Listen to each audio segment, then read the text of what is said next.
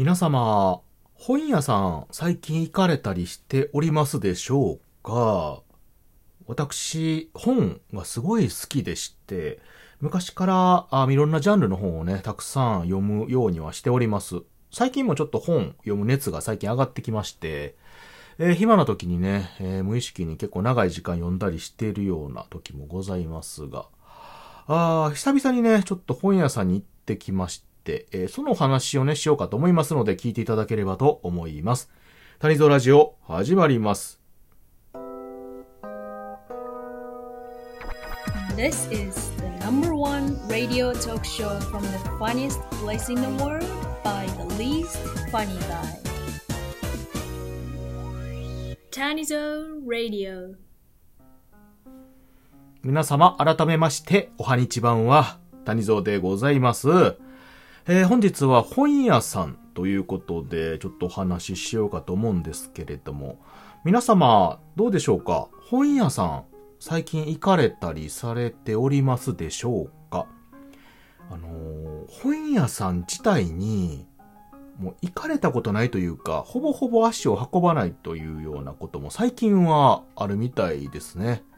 まあ実際、本屋さん自身も街に減っててきてるのかなという、私印象は持っています。皆様のところどうですか？本屋さんあります？うん。あの、大きなね、ショッピングセンター、ショッピングモールの中に併設してるっていうのはね、よく見ますけれども、いわゆる街の本屋さんという形のものがね、やっぱり年々減ってるのかなというか、少なくとも私が生活してきた街ではだいぶ姿を消してる、もしくは姿を変えて、えー営業しているようなとこもあるかなと思います。うん。まあ、本一色ではなくて、えー他のものを一緒にね、別のものを売ってたりとか、あ音楽関係のものであったりとか、はたまたあの、喫茶店と併設してるようなね、ところもあったりとかいうことで、まあまあいろいろとですね、本屋さんもご苦労を抱えて、いろんな形態で、えー経営されてるのかなというところでございますが、まあそういった本屋さんですよね。あ私も結構ね、行く頻度は減ったんですけれども、やっぱり本自体が好きということもあって、たまに足を運びたくなります。ということで私も先日、まあついでなんですけどもね、大きな買い物に行った際に、大きな店に行った際にね、えーショッピングセンターに併設している大きなあ有名な本屋さんに立ち寄りまして、えーぶらぶらと中を歩きました。いやでもやっぱりいいですよね、本屋さんって。あのーなんていうのかな。本が並んでるんですよ。まあそれは本屋さんですからね。本屋さんなんですけど、今時というと、あのインターネットとかでね、えー自分が欲しい本であったりとか、好きなジャンルの本を調べて買うじゃないですか。で、買うにしても、紙の本だけじゃなくて、最近は電子書籍ということで、紙じゃなくてね、スマートフォンとか、あと、あの、パッドとかね、もしくは専用の機器なんかで見るような、うん、デジタルでえ購入してデジタルで見るっていうのがちょっと主流になってきたりもしているので、ペーパーレスっていうのかな？うん、いうことで。うん。そっちの方でね、買われる方も多いと思うので、あの、なかなか紙の本自体をさっき言ったように本屋さんでっていうことがね、えー少なくなってるのかなってとこもあるんですけども、このデジタルはね、デジタルで良さはいっぱいあります。その、まあ、かさばらないっていうのもありますし、まあ、紙が、あね、まあ、無駄にならないというのかな。うん。で、まあ、スマートフォンとかね、こういったパッド1個あれば、何冊でも持ち歩けるし、邪魔にならないし、好きな時に開けるというね、利点もあります。そしてまあ、あ紙で買うよりも、ちょっと割引というかね、そういったのがあるようなところもありますし、ということでね。うん。ただ、紙は紙でね、やっぱり良さがありまして、好きな時にね、好きなページを一瞬でパッと開いたりとか、もしくはこう、流し見っていう形のができるんですよね。電子のやつってなかなかね、こう、一個ずつこう、ページ開いたりすることがあったりするので、うん。あと、その本自体にですね、いろいろと書き込むというか、そういうのが手軽にできたりとかいうこともあって、まあ、勉強の時なんかはね、そういったのが非常に役に立ったりもするというメリットもあるんですけども、一番ね、私その本屋さん、いわゆる紙の本を、見る、買う、もしくは本屋さんによるメリットの一つというと、あの、自分が興味がない、もしくは全く予想だにしない本との出会いと思うんですよ。うん。あの、電子書籍とかも、結局いろいろね、見たり買ったりもできるんですけども、やっぱりね、あの、ありがたいことに、こういったデータのものっていうのは、自分が興味あるところを探すのには便利なんですけど、全く興味のないところをね、こう、ブラブラと探すっていうのはあんまり向いてない気がします。で、自分が興味がある分野のものであったり、そういったものを、まあ、優先的に表示してくれるということで、非常にありがたい機能もあるんですけれども、ただその自分がね、全く興味がない分野、もしくは予想予想だにしないようなジャンルのものを、ふと手に取って、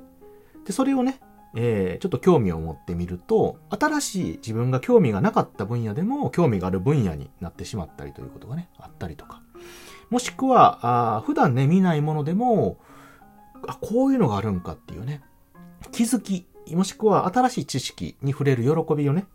えー、そういった出会いを、